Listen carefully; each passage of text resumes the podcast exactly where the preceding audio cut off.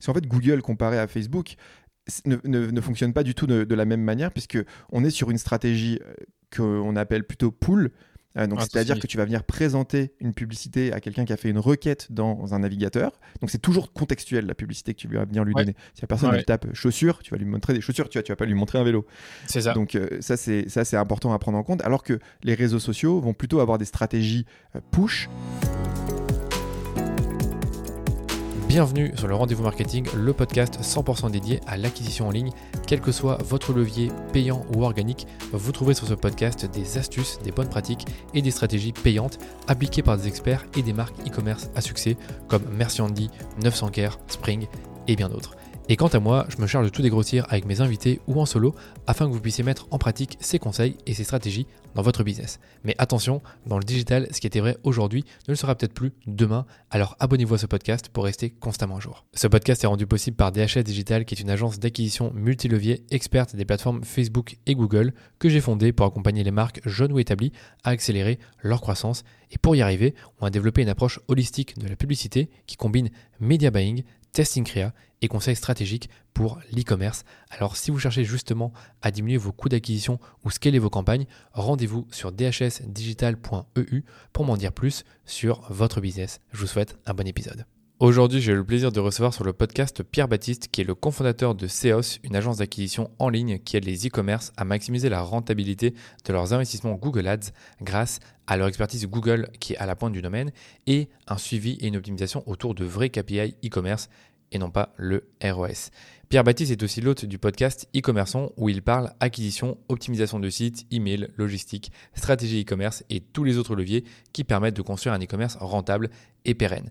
Maintenant que les présentations sont faites, je propose de rentrer dans le vif du sujet puisque vous vous en doutez, on va parler de Google Ads pour l'e-commerce. Dans cet épisode, je suis revenu avec Pierre Baptiste sur plusieurs points importants à nos yeux ben, sur Google Ads en 2023. Donc le premier point, c'est d'abord le contexte économique du e-commerce en ce moment. Est-ce qu'il est bon? Est-ce qu'il est moins bon? Comment le mesurer? C'est ce qu'on a vu dans un premier temps. Ensuite, on est revenu sur les enjeux autour de Performance Max, qui est la campagne semi-automatisée de Google, qui plaît à certains et moins à d'autres. On a vu ensemble quelques bonnes pratiques pour optimiser sa Performance Max. Troisième point, on est revenu sur les enjeux autour du tracking sur Google. Donc là, PB m'a parlé de tracking à la marge, ainsi que les cinq éléments indispensables d'un tracking poussé selon lui. On est revenu ensuite sur la gestion des budgets entre acquisition et retargeting. Donc sachant que Google étant plutôt une plateforme d'acquisition de clients, ben, j'ai demandé à Pierre Baptiste de m'expliquer comment orienter ses budgets Google Ads entre acquisition et retargeting selon le, type d'e-commerce qu'on peut être, hein, que ce soit un e-commerce plutôt avec des produits en one shot ou des produits ben, qui vont avoir une certaine récurrence. Et il m'a également expliqué comment mettre en place un tracking nouveau client sur Google Ads pour s'assurer de faire de la vraie acquisition. Et on a terminé par les KPI business pour piloter ces ads, donc en dehors du ROS bien évidemment. Et sur le coup, Pierre Baptiste m'a partagé trois types de données qu'on peut analyser pour justement comprendre la rentabilité de ces investissements. Donc d'abord les données business, ensuite les données e-commerce, donc celles qu'on va retrouver sur Shopify par exemple, et enfin les données qu'on va retrouver sur la plateforme, donc les données de Google Ads dans euh, cet exemple. Donc voilà pour le programme de cet épisode qui est très concret, vous allez voir, j'espère que vous apprécierez la discussion et je vous souhaite une bonne écoute. Salut Pierre-Baptiste et bienvenue sur le rendez-vous marketing, euh, très content de t'avoir, j'espère que tu vas bien. Ouais, ça va super, écoute, euh, merci beaucoup pour ton invitation, c'est très cool.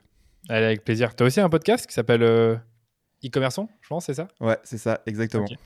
Et euh, dans ce podcast, là, tu parles euh, comme nous d'e-commerce, de, publicité. C'est ça. Bah, L'idée, c'était vraiment d'avoir une sorte de podcast sur lequel je peux inviter tu vois, des experts euh, du e-commerce en général pour essayer d'aider un peu les e-commerce à atteindre leur plein potentiel sur la vaste majorité des sujets qu'ils ont à gérer. C'était un peu le projet en gros du podcast. Ouais, c'est cool. C'est vrai que moi, de mon côté, bah, tu sais que j'ai plus tendance à inviter maintenant des e-commerçants sur le podcast qui viennent me raconter leur histoire, qui viennent me raconter comment ils ont fait de l'acquisition euh, en ligne. Mais voilà, il arrive que de temps en temps, je reçois d'autres experts comme toi du e-commerce euh, qui connaissent bien ce sujet-là. Et euh, bah, aujourd'hui, je voulais parler avec toi de Google Ads, puisque c'est le, sujet que tu maîtrises bien et que vous, que vous gérez pour vos clients avec, avec Seos. Est-ce que peut-être pour commencer, tu peux un peu nous resituer sur, sur ton parcours, sur ce que tu fais avec Seos? Bah ouais, avec, euh, avec grand plaisir. écoute, euh, du coup, moi je m'appelle Pierre Baptiste. Euh, j'ai cofondé avec Jérémy Ménard une, un cabinet Google Ads, en gros pour les sites e-commerce. On a lancé la boîte il y a peut-être deux ans maintenant. si tu veux, nous, on, vient avant. Jérémy, il a travaillé, si tu veux, pendant presque deux ans dans une, dans une agence assez connue sur Paris, à gérer pas mal de clients différents. Moi, j'étais assez passionné de e-commerce, marketing digital en général. On avait fait pas mal de projets ensemble autour du e-commerce. On s'était dit, en vrai, il y a, y a, tellement de trucs à faire là-dedans, c'est passionnant. Je crois que le truc qui nous passionnait le plus au début, c'était de se dire qu'on pouvait vendre 24 heures sur 24, c'est en comparaison avec, avec les boutiques physiques. et en gros, on s'est, on s'est dit qu'on allait faire vraiment du e-com. avec l'expertise de Jérémy sur Google Ads, on a, on a commencé à se dire on va faire du e-com, enfin on va faire Google Ads que pour des e-com. Et voilà en gros un peu ce qu'on fait aujourd'hui.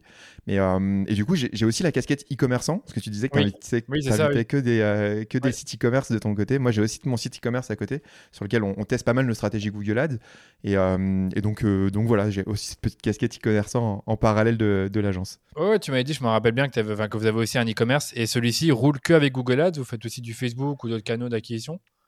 Alors j'avoue c'est pas euh, c'est pas hyper euh, hyper sain. Aujourd'hui on est plutôt euh, très dépendant de, Google. C'est aussi lié vachement à notre secteur d'activité qui est très dépendant de Google. Mais c'est un, un, un, site qui, je pense dépend à peu près à 70% de son chiffre d'affaires de Google Ads quand même. donc ça nous donne tu vois une bonne base pour faire des tests parce qu'on est très dépendant de, de cette plateforme. Mais mais ouais pas peu de Facebook en fait en réalité à côté et peu d'autres canaux à part le SEO. Ok, je comprends. Donc vous, vous êtes vraiment très orienté Google. Et peut-être pour, euh, pour peut-être aussi pour euh, euh, commencer un peu le premier sujet. Donc tu connais bien l'e-commerce parce que tu as de nombreux clients qui sont dans l'e-commerce. Tu as toi-même un e-commerce que, vous gérez avec, avec Jérémy et peut-être d'autres personnes de ton équipe. C'est quoi pour toi aujourd'hui le contexte économique autour de l'e-commerce, sachant que ça a pas mal évolué entre 2020 et aujourd'hui, donc 2023 Qu'est-ce que tu as, qu'est-ce que as pu voir, constater chez tes clients cette année?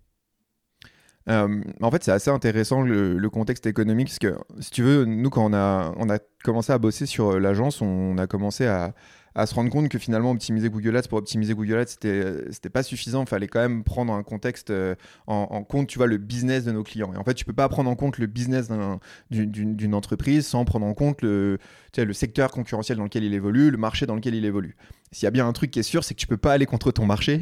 dire s'il y a personne qui veut acheter tes produits, euh, tu peux faire les meilleures pubs, euh, que ce soit Facebook, tu connais très bien, ou Google, euh, tu vois, tu ne vendras rien en fait. Ou alors tu, seras tu, seras, tu feras difficilement la croissance parce que ton marché il n'est pas en croissance. Ah ouais, exactement. Et en fait, effectivement, c'est toujours plus simple d'avoir d'avoir un marché en croissance. Et en fait, les ads, même si elles sont moins bonnes, elles vont quand même performer. Euh, et donc, si tu veux, nous, quand, on a vu ça, on s'est dit comment on pourrait essayer d'estimer comment, comment se déroule un peu le contexte économique. Et en fait, aujourd'hui, tu as quand même un truc en France qui est top, c'est l'INSEE, qui te donne des indicateurs hyper intéressants pour estimer comment euh, l'économie de ton pays va et comment l'économie, en gros, va. si tu veux, il y a trois indicateurs que nous, on regarde aujourd'hui. Euh, le premier indicateur, c'est la consommation des ménages en biens. Ça donne une ordre d'idée, mensuellement parlant, de combien les Français consomment versus euh, le mois précédent. Donc c'est d'avoir une sorte de tendance un peu d'évolution. Après, il y a un autre indicateur qui est hyper intéressant, c'est la confiance des ménages. C'est quelque chose qui est un peu plus euh, vague à, tu vois, à définir, mais on a remarqué un truc, c'est que euh, ton PIB est directement lié à la confiance que finalement les ménages vont avoir dans leur économie, etc. Donc c'est un super indicateur aussi pour savoir ce qui se passe réellement. Et puis le troisième aspect, bah, c'est le truc dont on entend le plus parler ces derniers temps, c'est l'inflation. L'inflation.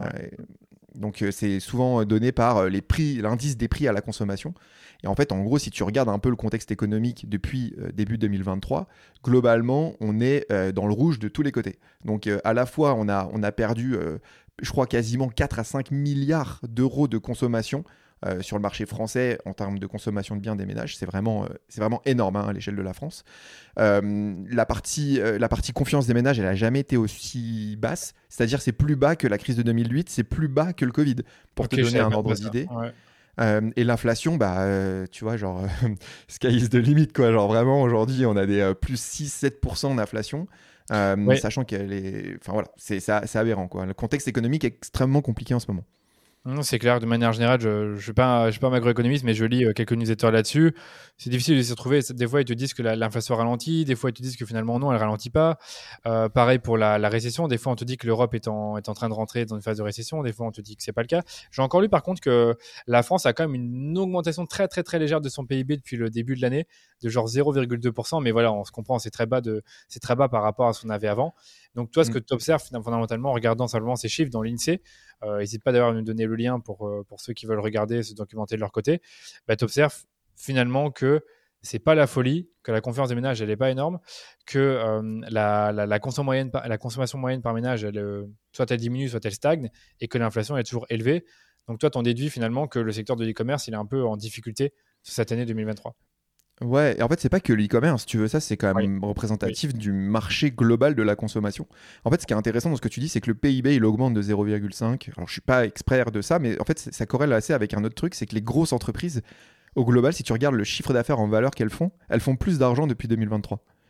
Mais en fait, quand tu regardes les volumes, elles font moins de volume. En fait, elles font pas plus d'argent. En réalité, elles font juste plus d'argent parce que l'inflation a, augmenté les prix. Parce qu'il y a l'inflation. Et j'avais entendu ça aussi, ouais. C'est ça, il n'y a pas euh, plus de volume d'achat, mais c'est comme les prix ont augmenté, ouais. C'est ça, exactement. Donc globalement, les volumes baissent. Euh, le chiffre d'affaires se maintient, mais artificiellement parce que boosté par l'inflation. Donc le, contexte économique est compliqué pour le retail en général. De toute façon, tu le vois, regarde toutes les marques euh, de vêtements, les Camailleux, euh, les Princesses Tam Tam et autres qui sont sur, sur le fil, pour certains qui ont fait déjà faillite. On, est dans, dans, un contexte économique quand même très compliqué pour les biens non de pas de première nécessité, je dirais. Quoi. Ouais, c'est clair, mais parfois, moi, je me, je me, posais la question, je dis, mais comment des enseignes pareilles peuvent, euh, comme Made.com en fin 2022, je pense, tu dis, mais comment ils sont pu fermer même sujet. C'est parce qu'ils ont des charges énormes et qu'à partir d'un moment, si tu commences à voir tes ventes baisser, euh, bah, tu, ta trésorerie, elle fond, tu dois encore continuer à payer à des gens et tu peux vite en faillite. Hein. C'est fou à quel point euh, bah, l'économie, en fait, elle influence énormément un business quand elle va mal. Donc voilà. Et c'est vrai qu'à là actuellement, c'est un peu ce qu'on observe. Ça a commencé en 2022 et là, c'est en 2023, c'est visiblement pas beaucoup mieux. Donc on verra ce qui se passe dans les prochains mois et l'avenir nous le dira. Après, euh, comme toutes les, économies, eh ben, c'est cyclique. Donc peut-être que ça pourrait durer euh, deux ans, comme ça pourrait durer cinq ans, mais il y aura un jour où la, confiance reviendra et, la croissance reviendra elle aussi. Mais c'est dur de dire quand exactement. Et c'est vrai que bah, pour ceux qui vous écoutent, bah, si vous sentez en fait que vous avez plus de difficultés à vendre, à atteindre vos objectifs de croissance et que vous vous rendez compte que même vos marges, elles s'effritent au fur et à mesure du temps, c'est pas trop étonnant, quoi, parce que peut-être que vous n'avez pas encore totalement réaligné vos prix euh, à ce qu'ils devraient être actuellement, parce que bah, les, autres, les coûts ont augmenté et je sais qu'il y a des commerçants enfin, que nous on accompagne qui n'ont pas forcément bougé leur prix, alors que d'autres les ont augmentés euh, beaucoup plus fortement. Donc il y, a cet aspect-là aussi que tout le monde n'augmente pas ses prix en même temps. Ah non, mais c'est clair. Euh, de toute façon, il y en a plein qui n'ont pas augmenté leur prix. Mmh. Euh, mais en fait, ils vont, tu vas avoir une sorte de retour de bâton. Hein. C'est, Ce qui est sûr, c'est que tout augmente à côté. Donc, oui, il y, a, un énorme enjeu sur, sur le contexte qu'il faut, qu'il faut prendre en compte. Après, il ne faut pas oublier non plus que c'est les périodes de crise qui sont aussi euh, des belles opportunités pour beaucoup de boîtes d'aller chercher des nouveaux marchés, d'aller faire de la croissance, de tester des nouvelles offres et des nouveaux produits. Donc, il y a aussi des magnifiques boîtes qui se sont créées dans des périodes de crise comme en ce moment. Donc, voilà, faut, faut, c'est aussi un vivier d'opportunités. Tu vois, faut pas, faut pas non plus être que négatif. Il y a quand même des belles choses à aller faire. Euh, mais par contre, si on reparle du sujet un peu et si on relie, ça un peu avec Google Ads, ça suppose quand même d'avoir des enjeux sur Google Ads qui sont particulièrement importants, mais sur l'acquisition en général, tu connais ça aussi. On va avoir, on va être très attentif aussi, tu vois, au retour sur investissement de nos pubs, est-ce qu'on met ou est-ce qu'on investit notre argent, et euh, tu vois, d'être vraiment, euh, vraiment de challenger ce qu'on ce qu'on fait continuellement. Bah, si je compare moi avec la situation de 2020-2021, c'est clair qu'on challenge beaucoup plus nos approches et la rentabilité de nos investissements plus seulement avec le ROS, mais avec deux indicateurs. Et c'est ça que je trouve vraiment intéressant, c'est que nos métiers sont devenus plus, euh, pas justement, euh, sont pas devenus plus techniques, ils sont devenus plus euh, avec une vision business qu'on n'avait pas forcément avant, je trouve. Ouais, mais clairement. Et d'ailleurs, c'est ce qui est dommage parce que finalement, faut jamais oublier que la publicité elle est au service de ton business, c'est pas au service des plateformes. Tu vois, ce qu'on avait parfois tendance à, à, à, faire. Quoi, plateformes, euh, à vouloir rendre Meta et Google contents, ou alors juste regarder ce, qu'on voit dans le gestionnaire de publicité, euh, Meta ou Google. Et euh, c'est vrai que c'est ce que je dis parfois des, clients ben, qu'on va bientôt, enfin qu'on va accompagner quand on présente les audits. Je dis ben, nous en fait comment on se différencie, c'est pas seulement en faisant des meilleures campagnes que les autres, ou en gérant mieux les, enfin en ayant une bonne gestion des campagnes, ça c'est le minimum que vous devez attendre d'une agence, mais c'est qu'on se positionne plutôt comme un partenaire de croissance qui va vous aider à atteindre vos objectifs en euh, prenant en compte ben, c'est quoi votre objectif de chiffre d'affaires, combien vous devez acquérir de nouveaux clients, quel est votre panier moyen, quelle est votre rétention et comment est-ce qu'on peut optimiser tout ça et, euh, définir un budget sur une année pour atteindre l'objectif et après pour chaque mois et puis après pour chaque semaine. Euh, et, ça, tu vois, c'est pas facile et toutes les agences ne, le font pas parce que ça prend beaucoup de temps. Ah bah, clairement, très clairement. Bon, du coup, si on revient sur le sujet Google Ads, euh, est-ce que tu peux peut-être nous resituer sur les enjeux justement en 2023 sur cette plateforme qui évolue quand même beaucoup? Euh, Moi, je les connais sur Facebook, j'en ai déjà pas mal parlé sur le podcast, mais c'est vrai que sur Google Ads, j'en parle un peu moins. Est-ce que tu peux un peu nous, en dire plus là-dessus? Ouais, bah écoute, moi ce que, ce que je vois sur 2023 et même pour les années suivantes euh, sur Google Ads, il y a plusieurs, euh, il y a plusieurs enjeux. Il y, a un, il y a un premier enjeu autour de, de, performance max. Et finalement, quand on dit performance max, c'est toutes les campagnes euh, algorithmiques. en général et quel, est, quel va être l'avenir en fait finalement de ces types de campagnes sur, sur la plateforme. derrière, il va y avoir un enjeu autour du tracking, donc comment on fait pour suivre ces conversions de manière la plus efficiente possible. il y a un sujet autour des budgets d'acquisition et des budgets de remarketing, comment on finalement se, on, investit de façon pertinente pour son business. Et puis, euh, je pense que le, troisième point, c'est aussi un, point de euh, sur quoi on se base, sur quel indicateur on se base pour prendre des décisions publicitaires. Euh, tu disais tout à l'heure, on avait tendance à vouloir optimiser les plateformes avant. Aujourd'hui, on, on peut peut-être plus le faire ou on le fait moins parce que c'est pas là où en fait se cache la clé. Et donc là, la question c'est bah, finalement quel KPIs business on, regarde. Donc voilà un peu pour moi les, enjeux. Euh, donc si je résume rapidement, c'est euh, Pmax dans un premier temps, le tracking, acquisition versus remarketing et puis finalement les KPIs business pour piloter ces ads quoi. Bon, bah, ça fait un beau programme et c'est marrant parce que quand tu te donnes les enjeux, je trouve que tracking, bah, c'est un peu comme sur Facebook. Il y a des enjeux de tracking sur Facebook. Les indicateurs pour piloter euh, la, la, croissance, pour piloter l'acquisition, c'est comme sur Facebook. Piloter acquisition retargeting, bon, on en parle un peu moins sur Facebook parce que ben, on sait que Facebook c'est un bon canal pour le retargeting et on a confiance en, en, ce, que fait, en ce que propose Facebook pour faire du retargeting, peut-être un peu moins pour, euh, pour Google. Et après, tu parlais de Pmax. Sur Facebook, là, on est plus, euh, comment dire, on sait à quoi s'attendre, on va dire, avec Advantage Plus Shopping qui est une boîte noire, mais on voit que ça marche. on sait qu'on n'a pas trop de levier, mis à part la créa, donc on le laisse tourner et, euh, on est content des résultats. Par contre, sur PMAX, je sais qu'il y a beaucoup plus de, allez, de, personnes, pas qui s'en plaignent, mais qui disent ouais, c'est un peu dommage qu'il n'y ait pas certaines fonctionnalités sur, euh, sur Performance Max qui permettraient de mieux piloter, euh, enfin de, mieux piloter les, la gestion des budgets sur cette campagne-là. Moi, ce que je peux dire, c'est qu'on a des clients pour qui on fait du Google Ads et qu'on utilise euh, bah, Performance Max évidemment, et qu'on a tendance à l'utiliser pour euh, parfois mettre en avant bah, des, certains best-sellers, certains produits, des, euh, isoler les flop-sellers. Je sais qu'on fait ça. Après, c'est, je sais qu'il y a plein d'autres choses à faire avec cette campagne-là. Est-ce que peut-être que toi, tu peux nous expliquer un peu plus déjà comment fonctionne Performance Max et c'est quoi un peu les soucis que tu vois aujourd'hui avec, cette, avec ce type de campagne-là actuellement? Ouais, bah écoute, euh, euh, Performance Max, c'est euh, c'est un type de campagne qui a été sorti en novembre 2021 par, par Google, avec, si tu veux, un enjeu qui était de dire les points de contact qu'il y a euh, pour euh, avoir un achat en e-commerce sont de plus en plus complexes et sont de plus en plus nombreux. Donc en gros, aujourd'hui, une personne euh, qui va acheter en e-com, elle va faire quoi? Elle va regarder une vidéo sur YouTube, puis elle va aller regarder un blog, elle va lire un descriptif sur un comparateur de prix, elle va, elle va aller sur une ad sur Facebook, sur les réseaux sociaux. Et en fait, la question qui se posait, c'est en tant que e-commerçant, je fais comment pour capter le client au bon moment, au bon endroit?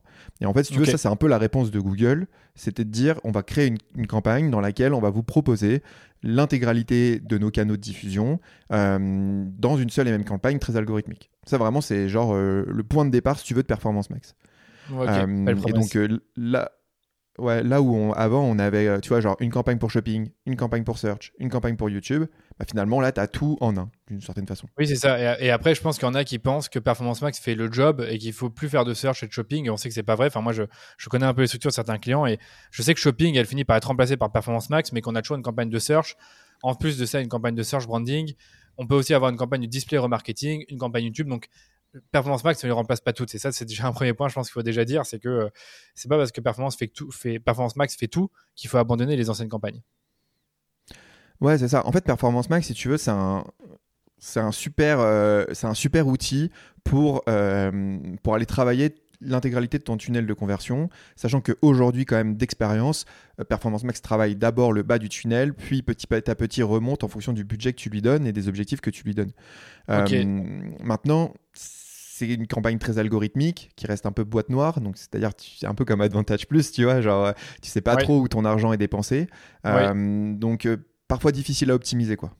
Mais je peux pas de, de, de, de, faire la comparaison avec Advantage Plus Shopping.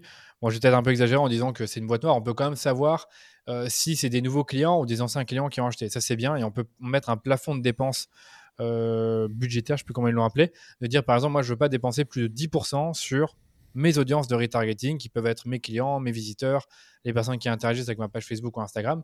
Donc ça, je trouve ça plutôt bien. Est-ce que sur Performance Pack, on peut le faire? J'ai l'impression que non, mais peut-être que je me trompe.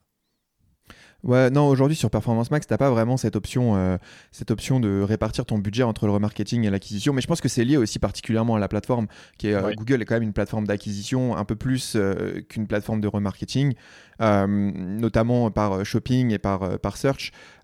aujourd'hui, en fait, si tu veux, Performance Max en revanche a introduit un nouveau système hein, qui s'appelle les signaux d'audience, qui sont en fait, comment dire, c'est un peu comme si tu donnais une direction à l'algorithme. Tu lui disais, tiens, voilà, moi mes clients, ils ressemblent à ça. Voilà les audiences que je cible, c'est ressemble à ça.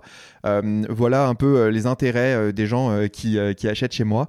et puis en fait, avec tout ça, bah, tu vas essayer de me trouver une sorte de direction. Tu vas donner une direction à ma campagne et tu vas aller cibler plutôt ces audiences. En fait, ce qui est intéressant avec Performance Max, c'est qu'ils ont été obligés au début de, de, mélanger des types de campagnes qui étaient fondamentalement différents de par leur fonctionnement. C'est-à-dire que tu avais Google Shopping et Google Search qui étaient liés aux mots-clés.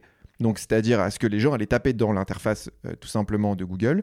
Et tu avais des campagnes display et YouTube qui sont liées sur des audiences. Et donc, en fait, la question quand ils ont créé Performance Max, c'est de dire, mais quelle, quelle, tu vois, quelle clé d'entrée on va utiliser? Le mot-clé, les audiences, les deux, comment, tu vois, comment ça, ça, marche finalement, alors que les plateformes publicitaires en elles-mêmes sont euh, totalement et drastiquement différentes. Exactement. Donc là, c'est vrai que tu as, ce, cette couche supplémentaire qu'il ne faut pas oublier de paramétrer quand tu paramètres euh, quand tu paramètres performance max. Euh, par contre, il y a aussi autre chose que je trouve dommage dans cette campagne-là, c'est qu'on ne peut pas forcément savoir euh, dans quel canal de diffusion tu as été le plus diffusé euh, quand tu bah, quand investis ton argent dans performance max, mais qu'il y a des certains hacks qui permettent de le, de le découvrir. Est-ce que là, tu peux nous en dire plus d'expérience sur cet aspect-là Ouais, bah en fait, effectivement, quand, si tu veux, quand Performance Max est lancé en 2021, moi j'ai quand même euh, l'intime conviction que c'était une semi-bêta de Google, tu vois. Alors, en fait, ils l'ont mis sur le marché et ils ont fait, vas-y, on va voir comment ça se passe, tu vois. Et donc, euh, ils, ont, euh, ils ont lancé le truc, petit à petit, ils l'ont optimisé. Et puis, petit à petit aussi, il y a pas mal de gens qui ont commencé à itérer dessus, ce qui fait qu'il manquait vachement de fonctionnalités sur, sur Performance Max. Et notamment, tu savais pas sur quel canal ton argent dépensait. Est-ce que tu partais sur Shopping? Est-ce que ça allait sur YouTube? Et en fait, parfois, tu avais des surprises, c'est-à-dire, genre, tout ton budget partait sur YouTube et tu en mode, mais c'est aberrant parce que, tu vois, j'ai envie de faire du Google Shopping parce que c'est là où je suis le plus rentable en e-commerce. Et en fait, tout mon argent part sur euh, YouTube. Donc, il y a eu, euh, il y a eu une boîte euh, qui s'appelle Agence Savvy qui a créé un script euh, qui euh, prend en fait euh, tout un tas d'informations dans votre compte, dans votre compte finalement Google Ads et sur vos campagnes Performance Max et qui te permet, si tu veux, d'avoir une, une estimation assez précise de la répartition de tes budgets entre les différents canaux. Et donc là, aujourd'hui, ils sont quand même arrivés à un script qui te permet d'avoir la, distinction entre tous les canaux. Donc tu sais ce qui est dépensé en shopping, ce qui est dépensé en search, ce qui est dépensé en YouTube, en display.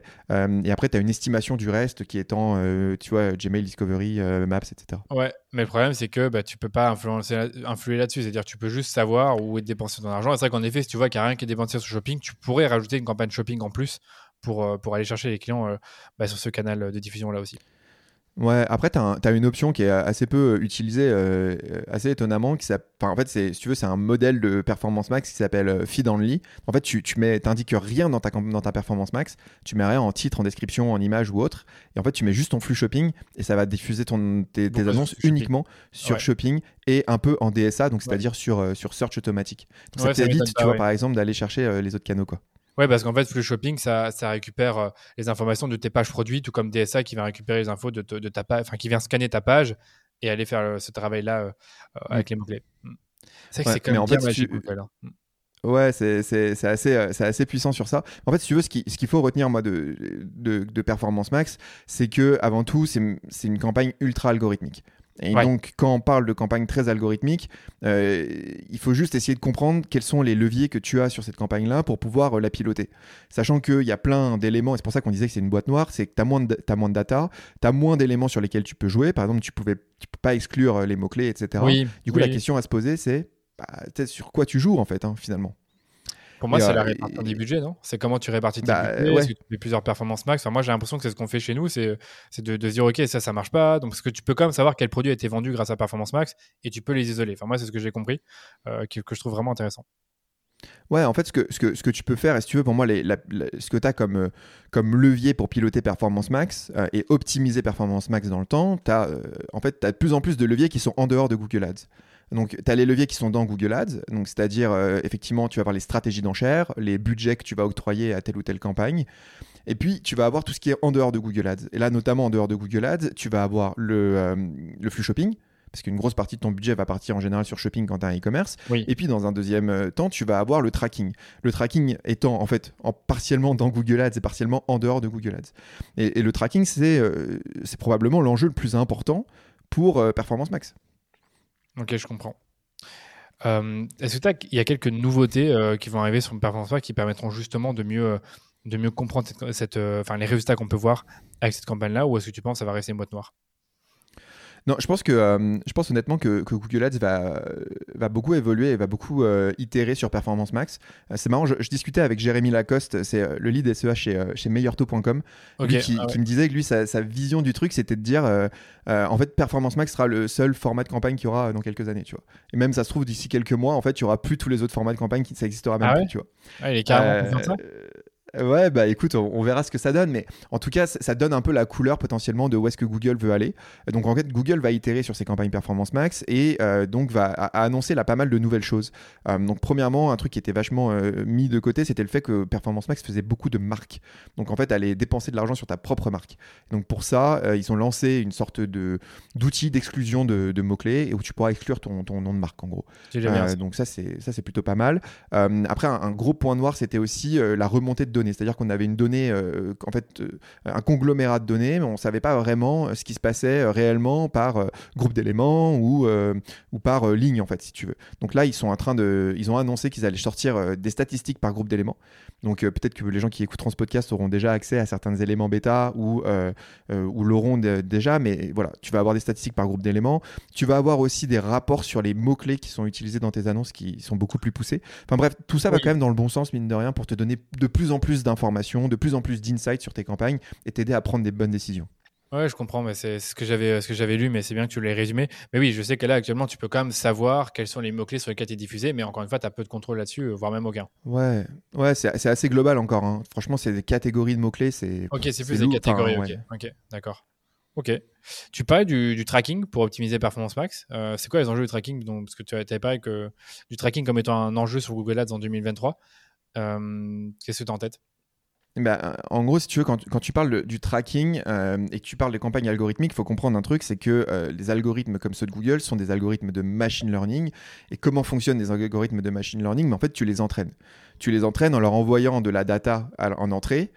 Ces algorithmes-là s'optimisent sur la data que tu leur envoies et derrière te donnent, entre guillemets, en sortie, bah, finalement, ce que tu leur demandes.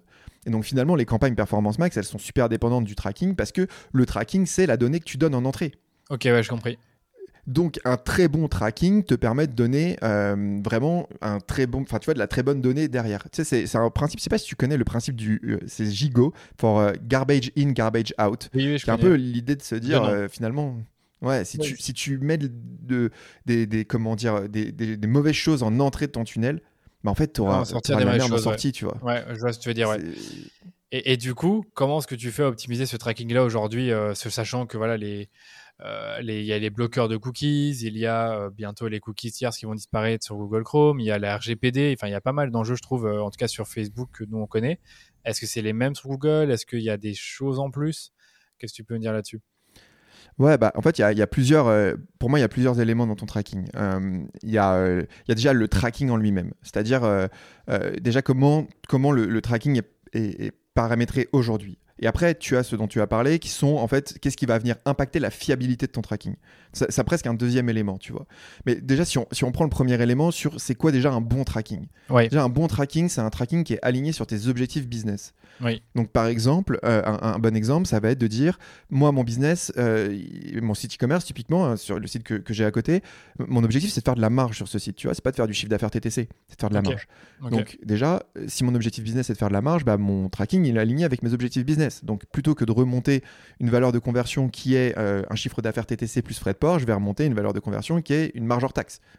Ok, ça, tu arrives à le faire ça, tu arrives à le faire directement. Tu vois, sur notre Shopify, on arrive à remonter une marge hors taxe pour chacune, pour chacune de nos ah, commandes. C'est super bien ça. Donc, tu as ça en plus des chiffres d'affaires, je suppose, tu as les deux.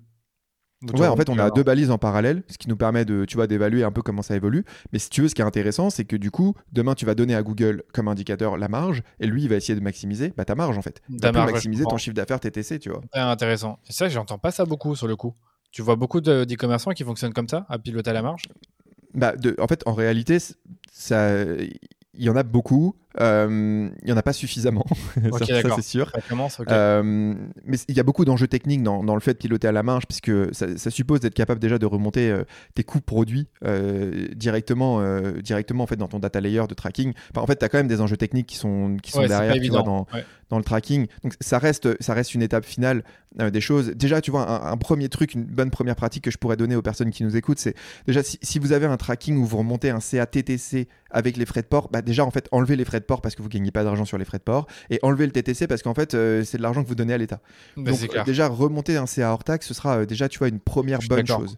C'est marrant parce que parfois on, on, nous a, enfin parfois on a eu un cas qui nous a demandé euh, justement si on calcule, si on regardait le ROS TTC ou hors taxe, on, l'a dit attends on a un petit doute. Et c'est vrai qu'on a été voir de, certains clients, ça renvoyait le le chiffre d'affaires TTC, d'autres le hors taxe.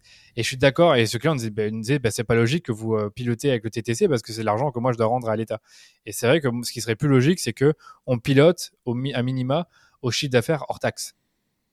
Mais ouais, clairement, clairement. Mais en fait, tu vois, tout ça, c'est des considérations business en fait dans le fond. C'est hyper, euh, hyper bête, mais mine de rien, ton tracking, il faut qu'il soit aligné sur euh, tes enjeux business. Donc, effectivement, bah, en fait, si c'est TTC, c'est de l'argent que tu donnes à l'État, donc ça n'a aucun intérêt dans le pilotage de ta performance de tes canaux publicitaires. Ok. Il y a d'autres euh, recommandations, bonnes pratiques que tu donnes, euh, que tu donnerais aux e-commerçants aujourd'hui pour euh, optimiser leur tracking sur Google Ads? Ouais, alors déjà, tu vois, une erreur que je vois souvent et auquel il faut faire super gaffe, c'est quand tu installes ta balise de Google Ads de tracking, il faut bien t'assurer que ce soit une balise site web, donc de source site web que tu as installé sur ton site et non pas une balise que tu as importée de Google Analytics. Ce que je veux dire par là, c'est que ça arrive souvent où tu vois, on importe une balise Google Analytics, sauf que le problème en faisant ça, c'est qu'on crée une sorte d'intermédiaire, donc qui est Google Analytics, et qui va déjà faire un pré-traitement de ta donnée. Et en faisant ça, en fait, tu vas potentiellement euh, supprimer un nombre de conversions euh, que tu vas pas remonter dans Google Ads, ce qui fait que derrière, bah, en fait, tes campagnes, elles apprennent moins bien. Hein. Si on reprend notre truc, de gigot tout à l'heure où on est en train d'entraîner notre algorithme, bah, on remonte moins de données. Et puis au-delà de ça, euh, le fait d'utiliser ces balises de remonter Google Analytics, ça t'enlève d'autres fonctionnalités qui sont très intéressantes, notamment le suivi avancé des conversions, qui est en fait quelque chose qui a été mis en place par Google pour contrer en partie euh, les, cookies tiers dont on parlait tout à l'heure, et, etc., qui consiste en fait à remonter des informations personnelles, certes hachées, tu vois, mais des informations personnelles sur tes acheteurs, pour pouvoir euh, faire un meilleur suivi en fait des gens qui ont acheté, pas acheté, etc. Ouais, ça me fait penser à la correspondance automatique avancée sur Facebook, qui est une simple case à cocher. Est-ce que vous aussi, c'est une case à cocher ou ça reste un, réglage supplémentaire euh, un peu plus complexe à ajouter dans votre euh, data layer, je ne sais pas si on l'appelle comme ça pour le tracking. Ouais, alors c'est une case à cocher dans Google Ads. Euh, si tu vas dans la partie conversion, la réalité c'est que ça suffit pas. Il faut faire un paramétrage dans ton data layer, dans ton tracking. donc ouais, il faut aller un peu plus loin. Hein, malheureusement que juste une case à cocher, ce serait, ce serait trop beau sinon. Ok, d'accord. J'entends parler aussi du consent mode sur euh, Google. Euh, est-ce que c'est quelque chose aussi sur lequel tu es attentif? Ouais, alors là, quand, en fait, quand tu, quand tu aller dans, dans le consent mode, si tu veux, là, on rentre dans, euh, dans l'autre phase qui est la phase de dire qu'est-ce qui va impacter la fiabilité de mon tracking. Euh, donc vas-y, si je fais juste un résumé de la première phase dont on a parlé ensemble, qui était de dire la qualité déjà du tracking, c'est quoi les bonnes pratiques si je fais une liste, juste pour que nos auditeurs ils se souviennent, parce qu'on a parlé de pas mal de choses différentes. On va avoir une balise de tracking de source site web que j'ai installée directement sur mon site. Je vais remonter sur cette balise de source site web une valeur de conversion, idéalement la marge hors taxe. Si je ne peux pas avoir la marge hors taxe, c'est bien le CA hors taxe, mais en tout cas, je fais attention à pas avoir les frais de port dedans et éventuellement pas les taxes. J'essaie de faire en sorte de maximiser aussi euh, la donnée que je vais remonter. On va pouvoir remonter par exemple le suivi avancé des conversions, on va pouvoir remonter les nouveaux clients. Donc ça, c'est des paramétrages qu'on met dans notre data layer et qu'on peut remonter directement dans notre balise Google Ads. Donc ça, si tu veux, c'est déjà euh, la qualité du tracking en amont. Euh, là, tu m'as parlé de consent mode. Le consent mode, c'est plutôt dans la fiabilité du tracking. En fait, le consent mode, pour faire euh, assez simple, il consistait à dire que et c'est pas vraiment RGPD, un hein, consent mode, contrairement à ce que les gens pensent. C'était de mm. dire finalement quand tu as du RGPD, euh, et que tu donnes pas ton consentement, on peut pas déclencher les balises sur ton site. Sauf qu'aujourd'hui, ah bah ouais. c'est ça normalement. Sauf que euh, quand tu regardes dans les détails, euh, entre à partir du moment où tu passes RGPD compliant, tu vas perdre entre 30 à 60% de ta donnée. Ok. Donc 30 à 60% de ta donnée, déjà d'une, c'est énorme, mais surtout, si on reprend notre truc de départ où on doit nourrir nos algorithmes, ça veut dire que j'ai 30 à 60% de données qui remontent en moins dans mes algorithmes. Donc en fait, mes campagnes, elles s'optimisent moins bien. Et donc finalement, en fait, j'ai de moins en moins de... Tu vois, je vais dépenser beaucoup plus, beaucoup plus d'argent pour aller atteindre les mêmes stats dans mes campagnes. Donc en fait, si tu veux, le consent mode, tu veux, c'est un outil de modélisation que Google Ads a proposé, enfin Google a proposé, même pas juste Google Ads, mais que Google a proposé pour essayer de modéliser ce 60%, tu vois. Tous les gens qui n'acceptent pas, bah en fait, euh, qu'est-ce qu'ils ont fait réellement? Est-ce qu'ils ont acheté ou pas? Euh, Voilà. Ça me fait penser à Facebook sur le coup, la modélisation qui est maintenant devenue euh, normale, on va dire, mais qui, il y a trois ans, c'était hallucinant qu'on se dise, enfin qu'on se dise, ah, je savais pas que Facebook modélisait 30% 40% de mes ventes. Et maintenant, c'est bien le cas et Facebook s'en cache plus. Et ils ont retiré leur, euh, très récemment leur outil de mesure agrégé des événements qui permettait de dire un peu quels événements on est d'accord que Facebook modélise. Et Aujourd'hui, ça a été retiré. Donc, ouais, c'est vrai que c'est un truc qu'il faut garder en tête, c'est que même sur Google Ads, il y a la modélisation des ventes, puisque ben, il, y a le, il y a des gens qui refusent les cookies, euh, ou alors euh, les, les, par défaut les navigateurs qui débloquent. Euh, dernière question, server-side, est-ce que vous avez ça aussi sur Google? Je pense que oui. comment ça marche clairement. le server-side sur Google Ads? Est-ce que c'est accessible? Est-ce que c'est comment ça marche? Ouais, le, bah, server-side aujourd'hui sur Google, je pense, c'est un peu moins obligatoire que l'est sur Facebook, en raison notamment de, de iOS. Euh, mais malgré tout, c'est quand même fortement recommandé. Après, honnêtement, server-side, ça coûte de l'argent. Euh, donc, c'est pas, euh, tu vois, c'est pas fait pour, pour des sites qui réalisent peu de chiffre d'affaires. L'incrément, si tu veux, pour eux et leur business va être faible.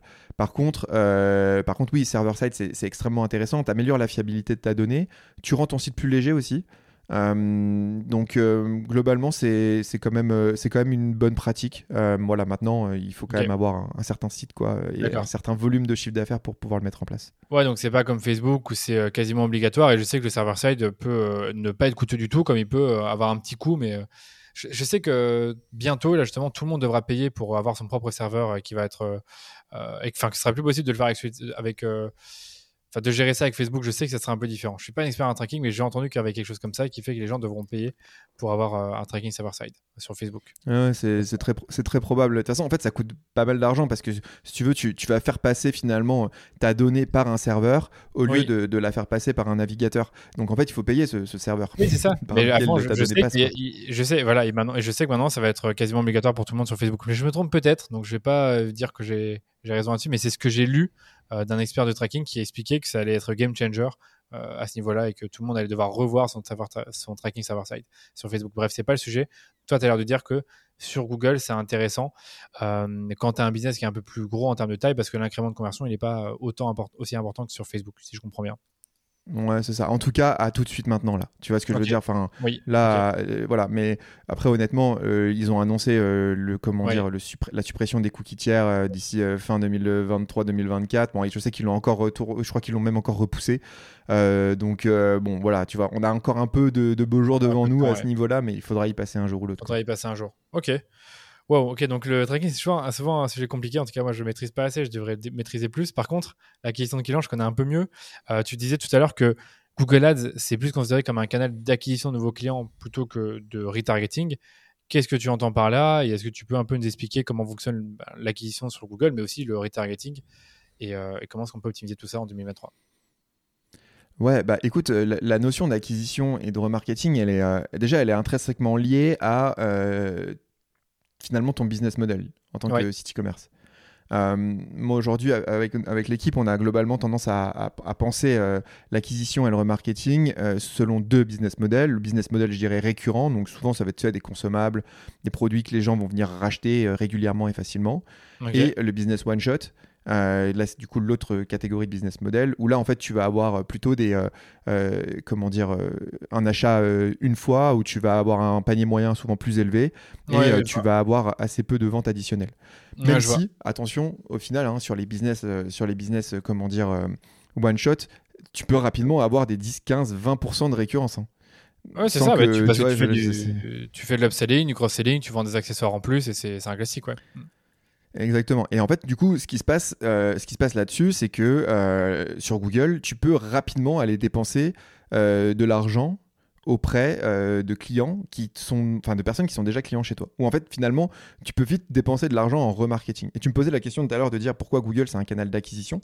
C'est en fait Google comparé à Facebook ne, ne, fonctionne pas du tout de, de la même manière puisque on est sur une stratégie qu'on appelle plutôt pool Euh, donc, c'est-à-dire que tu vas venir présenter une publicité à quelqu'un qui a fait une requête dans un navigateur.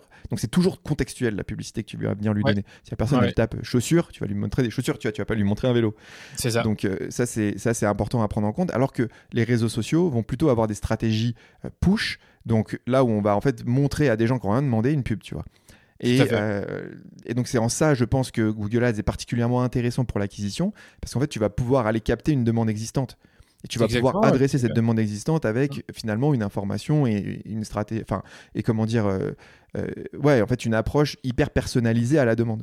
Voilà, et tu peux le faire via différents canaux d'acquisition, euh, canaux de diffusion, pardon, parce qu'il y a le shopping, ça c'est un truc très visuel, il y a le search, le display, je pense un peu moins, sur le coup c'est plus du retargeting, et YouTube, c'est un peu entre les deux, parce que je dirais que YouTube, non, c'est plus, pardon, ça peut être très bien en retargeting, je pense, mais tu l'utilises aussi en acquisition, sauf que là, les gens, ils ont rien demandé. Ouais, c'est ça. En fait, tu, sur YouTube, je pense que c'est un peu plus proche de ce que tu vas retrouver sur Facebook. tu vois, ça reste un réseau social. Euh, tu vas pouvoir push. Euh, tu es vraiment dans une stratégie push, tu vois. Ouais, je suis d'accord. Mm. Ok, d'accord. Et, euh, retarget... Ouais, vas-y. Tu avais un truc à dire là-dessus en plus? Non, non, vas-y. Ah Et j'allais dire retargeting, du coup, sur Google, là, c'est plus, bah, je pense que, sans trop me tromper, le brand, donc les gens qui recherchent ta marque à nouveau, donc ça veut dire qu'ils te connaissent déjà ou qu'ils sont déjà clients tu as euh, le display, donc euh, c'est euh, j'ai été sur ton site et puis après je n'ai pas acheté et quelques bah, dès, que je vais sur d'autres sites partenaires de Google, ben, je vois des publicités partout. c'est un peu ça, je suppose, le retargeting comme tu le vois sur Google. Ouais, en gros, si tu veux, quand, quand on parle de retargeting et d'acquisition sur Google, il faut surtout bien distinguer que, on parlait tout à l'heure des campagnes Performance Max. Une campagne Performance Max, c'est une campagne qui diffuse sur tous les canaux. Donc on en a parlé là, on a parlé des canaux Search, Shopping qui sont plutôt des canaux d'acquisition, puis on a parlé aussi de canaux comme Display et YouTube qui sont plutôt des canaux de remarketing. En fait, le, risque que tu peux rapidement avoir sur Google, c'est qu'une partie importante de ton budget va être dépensée auprès d'une audience de remarketing. Or, cette audience de remarketing a une incrémentalité business extrêmement faible. Qu'est-ce que j'entends par là? J'entends par là qu'aujourd'hui, on, on distingue trois grandes audiences de remarketing sur Google.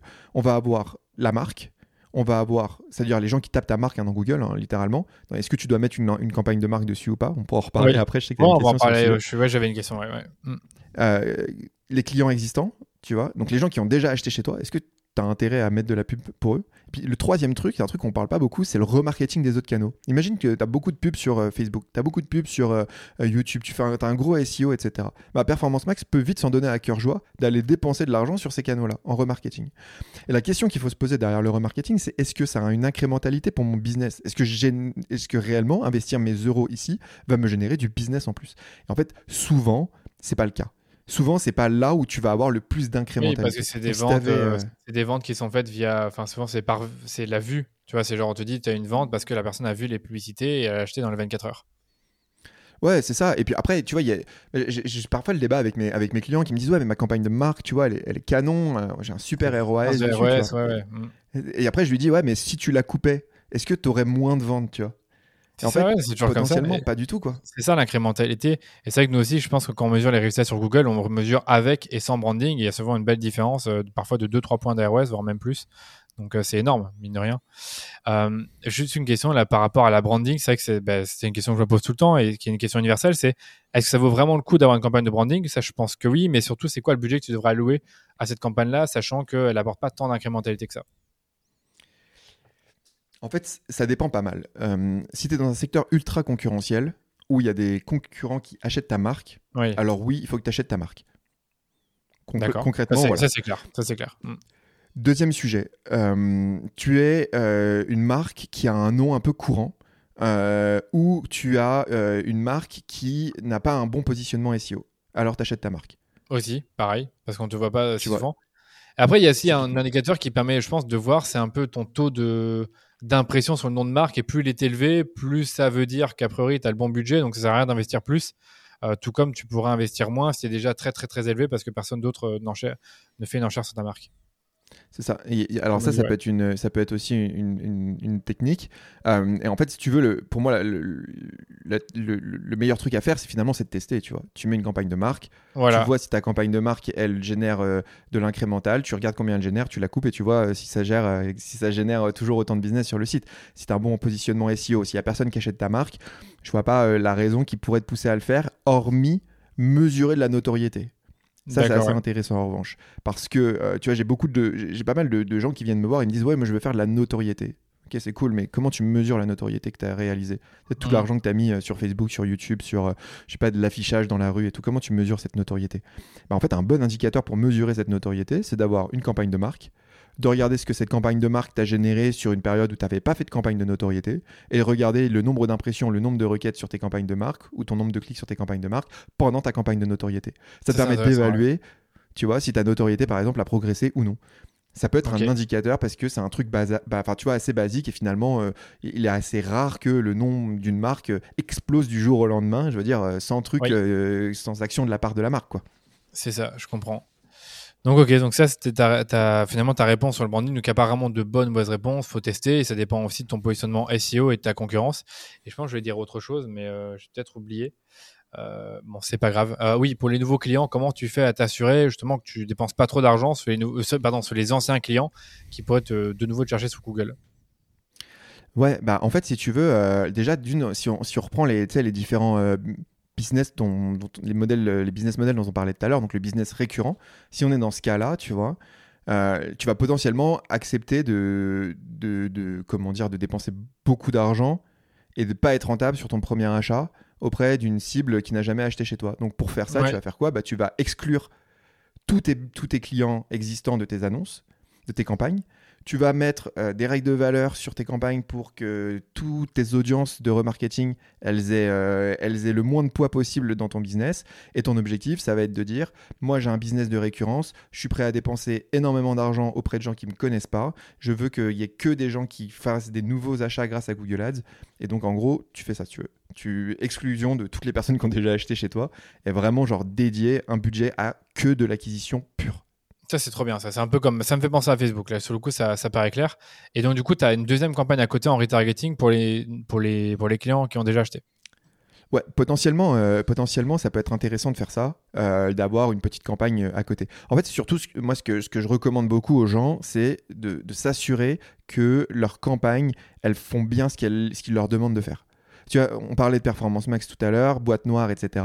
En fait, tu sais pas où ton argent part. Est-ce qu'il part sur les trois types de remarketing dont on a parlé tout à l'heure, la marque, les clients existants ou les remarketing autres canaux? Est-ce que ça part en acquisition, etc. Et en fait, la réalité, c'est que probablement tu sais pas, tu vois. C'est pas mesuré. Donc en fait, si tu n'as pas exclu ta marque de ta Pmax euh, acquisition, si tu n'as pas exclu euh, tes audiences ou mis des règles de valeur qui vont bien sur tes audiences euh, d'achat sur ta Pmax, bah en fait, tu vois, tu pilotes mal.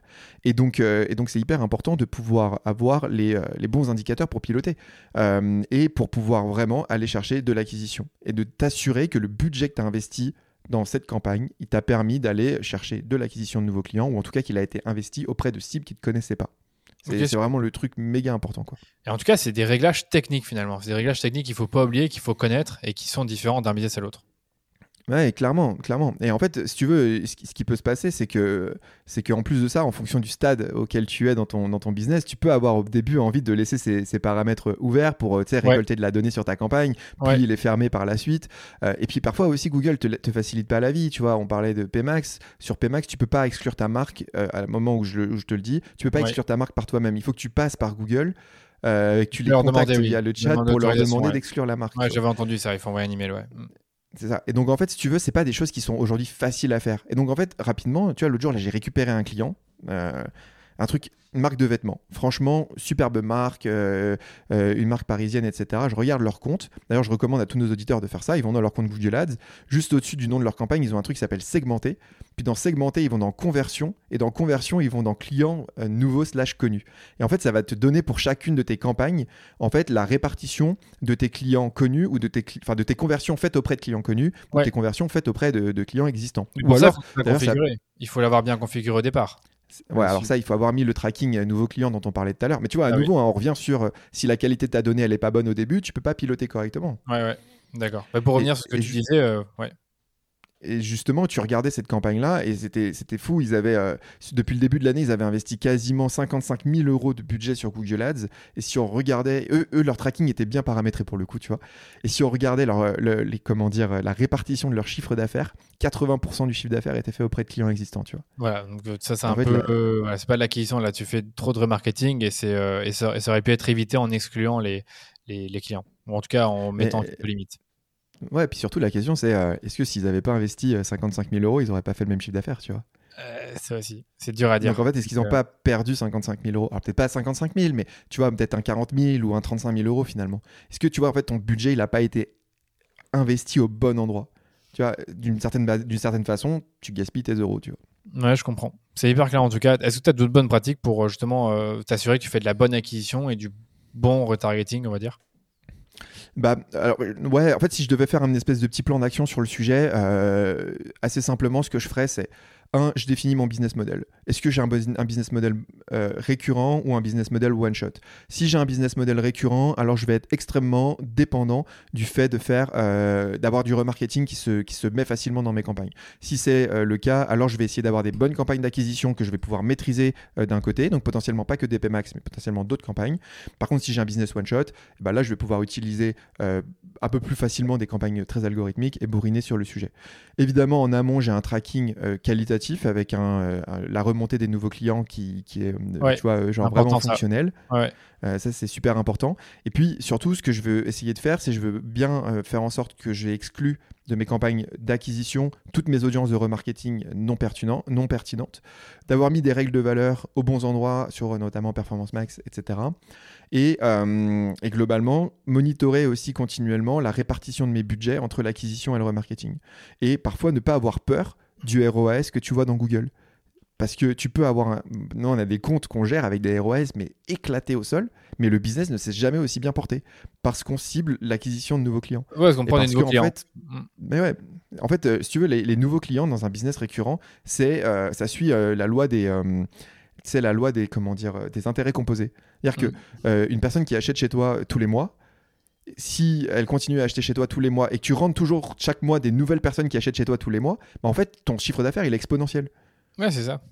Parce que donc, les euh, anciens clients continuent à acheter, tu en as des nouveaux et ainsi de suite. c'est ça qui est, génial. Exactement. Un business, enfin moi, si je devais choisir entre deux business e-commerce, je préférais le récurrent que le one shot. Hein. Mais bon. Clairement, parfois tu as besoin d'un peu des deux, quoi. Mais euh... besoin d'un peu des deux, c'est clair. Ok, bah écoute, super clair. Mais c'est vrai que le, récurrent, ce que je peux dire, c'est qu'il faut une bonne trésor pour euh, soutenir les investissements au début, parce qu'au début, ben, tes clients ne te rapportent pas beaucoup d'argent. Mm. Ça, c'est clair. Ok, bon, je vois qu'on arrive euh, au bout de, tous les sujets qu'on devait voir ensemble au niveau des enjeux. J'ai pas oublié le dernier enjeu qui euh, concerne un peu les, les, KPI, les KPI business pardon, que, tu, que tu recommandes pour piloter les ads en 2023. On sait qu'aujourd'hui, le ROS, il est un peu moins à la mode parce qu'il ne nous dit pas vraiment est-ce qu'on est profitable à la fin? Donc, c'est pas le tout d'avoir un bon ROS, est-ce que finalement, derrière, on fait de la marge euh, c'est quoi tes bonnes pratiques aujourd'hui? Comment tu pilotes tes campagnes? C'est quoi les indicateurs que tu regardes? Est-ce que tu les trouves dans Google ou ailleurs? Je veux bien que tu nous en dises plus là-dessus. Ouais, bah écoute, euh, ce que, ce que tu as commencé à mentionner, c'est un sujet extrêmement intéressant. On en a parlé un petit peu dans le podcast, mais je pense que même avant de parler, tu vois, des KPIs, c'est important de, de, repositionner aussi la situation dans laquelle on est aujourd'hui. Euh, la situation dans laquelle on est aujourd'hui, c'est que ce que tu vois dans les plateformes publicitaires, mais que ce soit Google, Facebook ou n'importe lesquelles, c'est une information qui est absolument et complètement biaisée. Et ça ne représente en rien la réalité de ton business. D'ailleurs, faites les maths, additionne Facebook, Google, etc. il y a de grandes chances que tu aies plus de ventes que sur ton site en réel. Tu vois. Non, c'est ça, c'est ça. Parce que les deux ont des modèles d'attribution euh, bah, assez différents, qui, sont, euh, bah, dans, qui vont toujours dans le sens de chaque plateforme. Donc du coup, c'est clair que c'est très difficile en fait de concilier les deux et qu'il faut absolument penser différemment avec d'autres sources de données comme Google Analytics ou ton Shopify et, j'en passe. Ouais, mais en fait, si tu veux, pour moi, la donnée la plus importante, c'est la donnée de ton, ton site, tu vois. Est-ce que ton chiffre d'affaires il progresse? Est-ce que ta marge elle progresse? Enfin voilà. Mais si tu veux, si, si je dois finir sur, sur la partie euh, situation dans laquelle on est aujourd'hui, pourquoi ce qu'on voit dans les plateformes est complètement aberrant? Il y, a cinq raisons principales. Le, premier, la première raison, c'est l'attribution. Tu en as parlé euh, de, façon, euh, euh, de façon assez claire. L'attribution entre Facebook, Insta, entre Google, le SEO. En fait, qui a fait la vente? En réalité, l'attribution multiplateforme, on ne sait pas, tu vois. Après, il y a un autre type d'attribution dont on parle assez peu, c'est l'attribution single channel. C'est-à-dire dans la même dans la même plateforme, genre dans Google, quelle campagne a fait la vente? Ouais, ok. Parfois, c'est mal attribué aussi. Tu vois, ça se trouve, c'est la campagne de marque qui remonte la vente alors que c'est ta Max qui a fait la vente. tu sais pas, tu vois. Après, tu as un autre truc, c'est les plateformes ads, elles font de la modélisation avec ta donnée. On en a parlé aussi un petit peu tout à l'heure. Donc bah, en fait, rien que déjà ce que tu vois dans, dans la plateforme, c'est une estimation de la réalité. Estimation de la réalité, ouais. Mm. Pour peu que tu sois conformé à RGPD, tu as perdu entre 30 et 60% de ta donnée. Ouais, mais tu as le conseil de mode qui pourrait euh, contrebalancer en quelque sorte, non? Ouais, mais en fait, tu récupéreras jamais l'intégralité en réalité, tu vois. Ok. Euh, et puis le dernier aspect, c'est tout ce qui est bloqueur de cookies, bloqueur de pub, etc. Ça réduit encore le suivi. Donc en fait, si tu prends tous ces cinq éléments, tu vois, je pense que tout de suite, tu perds confiance dans tout ce que tu vois dans Google parce qu'en fait, tu te rends compte c'est difficile. Mm. Mm. Ça va dans tous les sens. Et donc en fait, la question qu'il faut se poser là-dedans, c'est comment tu fais pour prendre des décisions dans un tel contexte, tu vois. Et pour prendre des décisions dans un tel contexte, en fait, il faut revenir aux bases. Les bases, c'est quoi? C'est combien tu as fait de chiffre d'affaires, combien tu as vendu de, choses sur ton site, quelle marge, euh, qui a acheté sur ton site, est-ce que c'est que des clients euh, récurrents ou pas? Mm. Enfin voilà, en gros. Euh, quel est, aussi ton coût d'acquisition pour un nouveau client? Est-ce qu'il augmente ou baisse d'un mois à l'autre? On sait que c'est hyper important de regarder chaque mois combien de clients j'ai eu, combien ils ont dépensé, et moi, combien aussi j'ai bah, dépensé pour, pour les obtenir, pour les acquérir. Ouais, ouais, clairement. Mais en fait, euh, tout ça, c'est des indicateurs qui sont super, euh, super importants. Et encore aujourd'hui, et je pense que toi, tu, tu, dois le vivre aussi un peu de ton côté, c'est que euh, moi, je, la plupart des, des gens que j'ai au téléphone et qui sont, enfin, tu vois, qui veulent bosser avec nous, même la plupart des e-commerce avec qui je parle, qui n'ont pas forcément envie de bosser avec nous, ils pensent tous en ROAS. Mais d'ailleurs, la vaste majorité des agences pensent en ROAS. Ils me disent, ouais, le ROAS de nos campagnes, nanana, il est de temps dans Google Ads. Et t'es en mode, mais oui, mais en fait, je sais avec les 5 points que je viens de te dire tout à l'heure que tout ce qu'il y a dans Google Ads, c'est biaisé et c'est faux. Comment tu te bases sur le ROS pour piloter tes campagnes mm. Tu vois, à quel moment tu te dis c'est une bonne idée tu vois Bon, déjà, c'est une mauvaise idée. Après, le deuxième sujet, c'est de dire, mais est-ce que le ROS, c'est le meilleur indicateur finalement pour piloter ces campagnes? Est-ce que tu vois, genre, l'indicateur en lui-même, mathématiquement, est-ce qu'il est intéressant pour toi d'un point de vue business? Non, parce qu'en fait, il prend pas en compte la marge. En fait, il prend en compte que le chiffre d'affaires. Donc, euh, tu peux avoir des, des, des, produits qui génèrent beaucoup de chiffres, mais qui génèrent peu de marge et, vice-versa. Donc, c'est vrai que c'est ça le problème du ROS. Après, juste, moi, je t'aurais dit, euh, c'est quand même bien pour comparer une campagne à une autre, peut-être, mais pas pour savoir si vraiment euh, Google Ads ou Facebook Ads apportent une certaine croissance à ton business en fonction de l'augmentation des investissements. Parce qu'on le sait aussi, quand tu augmentes tes investissements, généralement, ton ROS diminue. C'est ça. En fait, il y a plusieurs trucs. Le, ROS, comme tu le dis, il prend pas en compte ta marge. Donc en fait, il, ne te dit pas si tu gagnes de l'argent. Et en plus de ça, il prend pas en compte ton investissement. Parce que c'est toujours un ratio. Et mhm. donc en fait, ton, si, tu augmentes tes investissements et que tu augmentes ta marge, mais potentiellement tu as baissé ton ROS, c'est-à-dire tu regardes le ROS, tu te dis oh c'est moins bon, en fait tu regardes ta marge et tu as gagné plus d'argent, tu vois. J'avais fait un petit tableau assez explicatif sur le, sur le sujet, euh, sur, je crois sur LinkedIn il y a quelques temps. Et euh, c'était assez, euh, assez aberrant en fait. Pour, le, pour un ROS deux fois inférieur, les gens ils gagnaient deux fois plus d'argent en bénéfice. et, tu le vois pas forcément avec la ROS. Et pourtant, c'est des calculs. Et peut-être que tu peux nous expliquer comment tu as fait ces calculs-là. Moi, ça m'intéresse. Bah, en, gros, si tu veux, euh, si tu veux, c'est assez simple. C'est qu'à partir du moment où, il faudrait que je te, je te, repasse le lien du, du, petit tableau, mais en gros, à, partir du moment où, tu ne te bases que sur le ROS, tu te bases sur un ratio qui prend en compte ton investissement et ton chiffre d'affaires. Mhm. Or, ce ratio, potentiellement, il prend pas en compte le volume de vente. C'est-à-dire si tu as fait beaucoup de ventes et tu investi plus, mais que tu as, en fait, si tu as investi plus et que tu as fait plus de ventes, tu as fait plus de chiffre d'affaires, potentiellement, tu as fait plus de marge en valeur tu as peut-être un moins bon ROS parce que tu as fait moins de rentabilité sur toutes les ventes que tu as fait.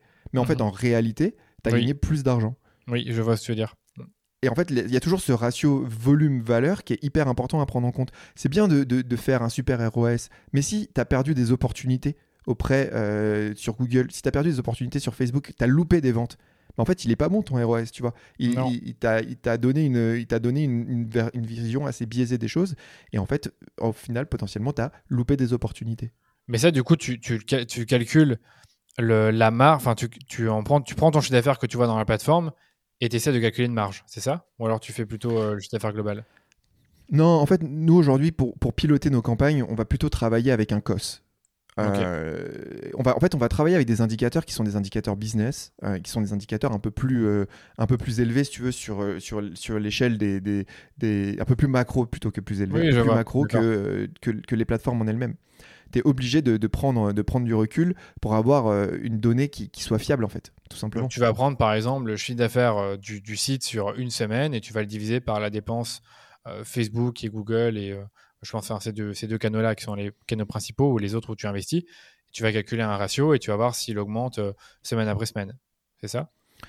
Ouais, par exemple. En fait, est-ce que toi, tu as aussi cette question J'imagine tu as cette question c'est quel budget je dois mettre sur, sur Facebook? Ouais, toujours, ouais en fait, la, question, la question pour comment on met, quel budget on met sur Facebook, en fait, il y, a un calcul très simple pour savoir combien tu dois mettre. C'est euh, de calculer ton cost. Ton cost, c'est ton cost of sale. En fait, c'est un ratio entre ton investissement et euh, ton chiffre d'affaires. Et en gros, si tu veux, c'est un pourcentage mhm. que tu es prêt à dépenser de ton chiffre d'affaires hors taxe. C'est la base. En publicité. La base. Il, y en a, il y en a, ça va être 10%, d'autres ça va être 15, d'autres ça va être 5. Mais c'est vrai que quand tu commences à être au-delà de 15, ça devient un peu compliqué. Ouais, après, ça dépend des boîtes. tu vois, si elles ont un super, euh, une super renta, elles peuvent être à 25% et c'est très bien. en fait, la question quand tu as, ce cost, c'est que tu peux en direct savoir si euh, tu es en sous-investissement ou en surinvestissement sur tes canaux publicitaires. Mhm. Tout à fait, ouais, non, je sais que c'est comme ça aussi qu'on voit de plus en plus euh, les choses quand on a des clients qui sont assez ouverts de, de, de partager toutes ces données-là, notamment aussi les données sur les marges. Est-ce que ça aussi, tu prends en compte finalement les différentes marges contributives que tu peux avoir pour un, un business? Ouais, bah effectivement, si, aujourd'hui on, doit faire un peu la, liste des types de, KPIs qu'on va regarder, euh, on va regarder trois niveaux de, données pour pouvoir piloter Google Ads. Le, premier niveau, c'est évidemment Google Ads. Hein, il y a des données quand même qui mentent pas hein, dans la plateforme, euh, notamment le CPC, le score de qualité, ton CTR, euh, tes taux d'impression, etc. Ça, ça te permet quand même bah, de savoir si tes ads elles performent ou elles surperforment ou pas les unes par rapport aux autres. C'est quand même pas tout, tout n'est pas noir, hein, tu vois, au, rouge dans la plateforme Google Ads. On va regarder aussi potentiellement le ROS Google Ads, etc. pour voir un peu comment il évolue. surtout à la marge. Surtout, tu sais qu'on a fait notre tracking à la marge, un truc qui est très cool avec ça. Tu as un ROS à la marge. Tu as un ROS à la marge. Tu as, tu as un ROS à la marge si tu as fait ton calcul comme ça. Exactement. Et ça veut dire quoi? Ça veut dire que tout est beaucoup plus simple à calculer. Et je suis sûr que tu te confrontes un peu à ça avec certains clients. C'est-à-dire, euh, tu as des clients qui ont des prix de vente qui sont euh, totalement différents d'un produit à l'autre, et aussi des ROAS cibles qui sont différents. Ah ouais, non, sur ce produit on est à 4, sur celui-ci on est à 6. on est à 5, ouais, c'est ça. Et c'est vrai que c'est ça, c'est pour ça que nous on a appelé ça le POS, Profit on Advertising Spend. Donc euh, je pense que c'est un bon, bon type pour ceux qui, qui veulent piloter différemment qu'avec le ROS. Ils peuvent aussi piloter avec le POS, mais ça demande de connaître bah, pour chaque produit la marge qu'on fait, ou en tout cas d'avoir une sorte, ou alors au moins avoir une moyenne pouvoir se dire, OK, si mon ROS c'est de temps, ça voudrait dire que mon POS est plus ou moins ça. Et, en fait, tu vois, quand tu as remonté un tracking à la marge hors taxe, ce qui est génial. Et bah, du coup, si ton ROS il est en dessous de 1, tu perds de l'argent sur le produit. S'il est au-dessus de 1, tu gagnes de l'argent. C'est ça. en fait, peu importe le ROS cible de chacun des produits, on s'en fout parce qu'on prend en compte la marge. On s'en fout. Donc, là, on veut juste, gagner de l'argent. C'est ok, c'est hyper intéressant. Et après, en dehors de la plateforme, là, tu disais que tu as le, le code, ce que moi j'appelle le MER. Et est-ce que tu en as d'autres euh, en plus comme indicateur? Ouais, en fait, ça, ça va être, euh, si tu veux, ça, ça, va être le deuxième niveau, ça va être les données e-commerce. Donc, les données e-commerce, là, elles vont dépendre finalement d'un business à l'autre. On parlait tout à l'heure, par exemple, euh, des business récurrents. Bah, sur le business ah récurrent, on va aller chercher à savoir le nombre de nouveaux clients, le coût d'acquisition d'un nouveau client. Ouais, c'est ça, le pourcentage de nouveaux clients, le NCAC, donc coût d'acquisition d'un nouveau client. Ok. Et la répartition du CA de tes nouveaux clients versus tes clients existants. Est-ce qu'ils représentent une grosse partie ou pas? Euh, Le MER de tes nouveaux clients. Est-ce que le retour sur investissement d'un nouveau client, il est élevé ou il n'est pas élevé? En fait, il y a plein d'indicateurs intéressants comme ça. Et après, tu as des trucs plus globaux. Euh, donc, tu vas avoir le MER. Le MER, c'est en gros un retour sur investissement mais marketing. C'est ce qu'on appelle le marketing efficiency ratio. Mhm. Et en gros, si tu veux, c'est euh, tu prends tous tes canaux, euh, tous tes canaux de dépenses. en général, essaie de mettre tes frais d'agence aussi avec et autres. Comme ça, tu as vraiment un retour tu vois, sur investissement global. Tu peux même aussi ta créa, tu pourrais même faire ça aussi. Ouais, tu as créé. En fait, les toutes les dépenses que tu as sur ta partie euh, marketing, ça te permet de, savoir en fait euh, si euh, tu es rentable sur ta partie marketing. En général, d'ailleurs, le MER, c'est un peu l'inverse du COS pour piloter les budgets du coup.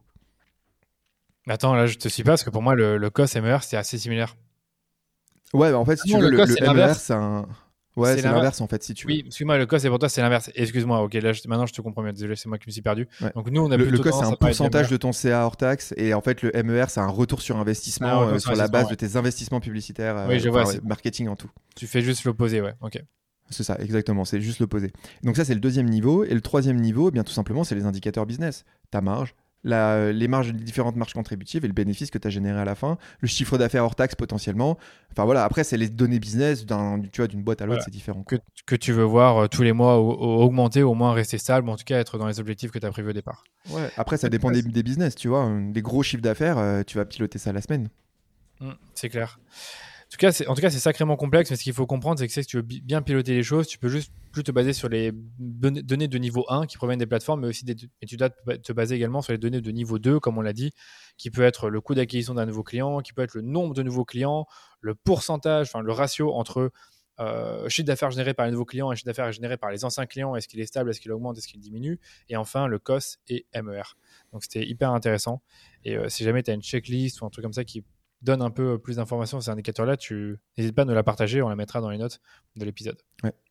Bah, j'ai fait, euh, fait un petit article avec le podcast à côté. J'ai euh, un petit blog qui s'appelle e-commerçon.com sur lequel euh, j'ai fait des petits articles sur le sujet. Notamment, j'ai mis tous les KPIs avec les calculs, enfin, tu sais, les, les, formules de, de calcul pour pouvoir s'y retrouver parce que c'est vite un bazar. D'ailleurs, j'espère que j'ai pas perdu trop les internautes dans tous les sujets qu'on a abordés. Les, derniers MER, COS, c'est pas évident. Les marges contributives, enfin, les, enfin, les ce qu'on avait à la fin. Donc, si franchement, tu as un document qui récapitule ça, enfin, moi, même pour moi, ça m'intéresse. Il y a deux, trois trucs que, que c'est pas que je connaissais pas, mais en tout cas que je trouve intéressant.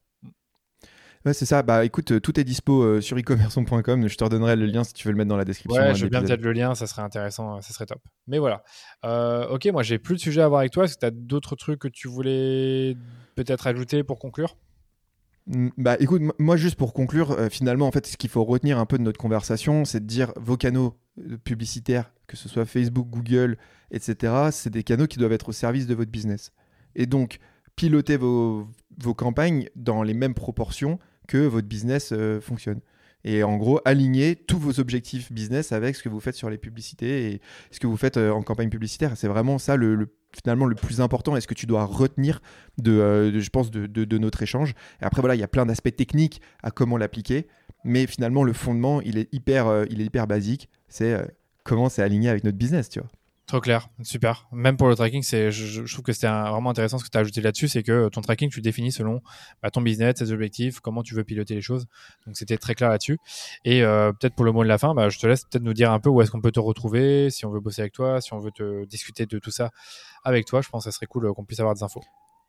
Eh bah écoute, euh, pour discuter avec moi sur le sujet, euh, LinkedIn, je pense c'est le meilleur, euh, c'est le meilleur canal. J'essaie d'être assez actif et de partager bah, pas mal de contenu, un peu du genre, des exemples, etc. Donc LinkedIn, c'est un bon endroit.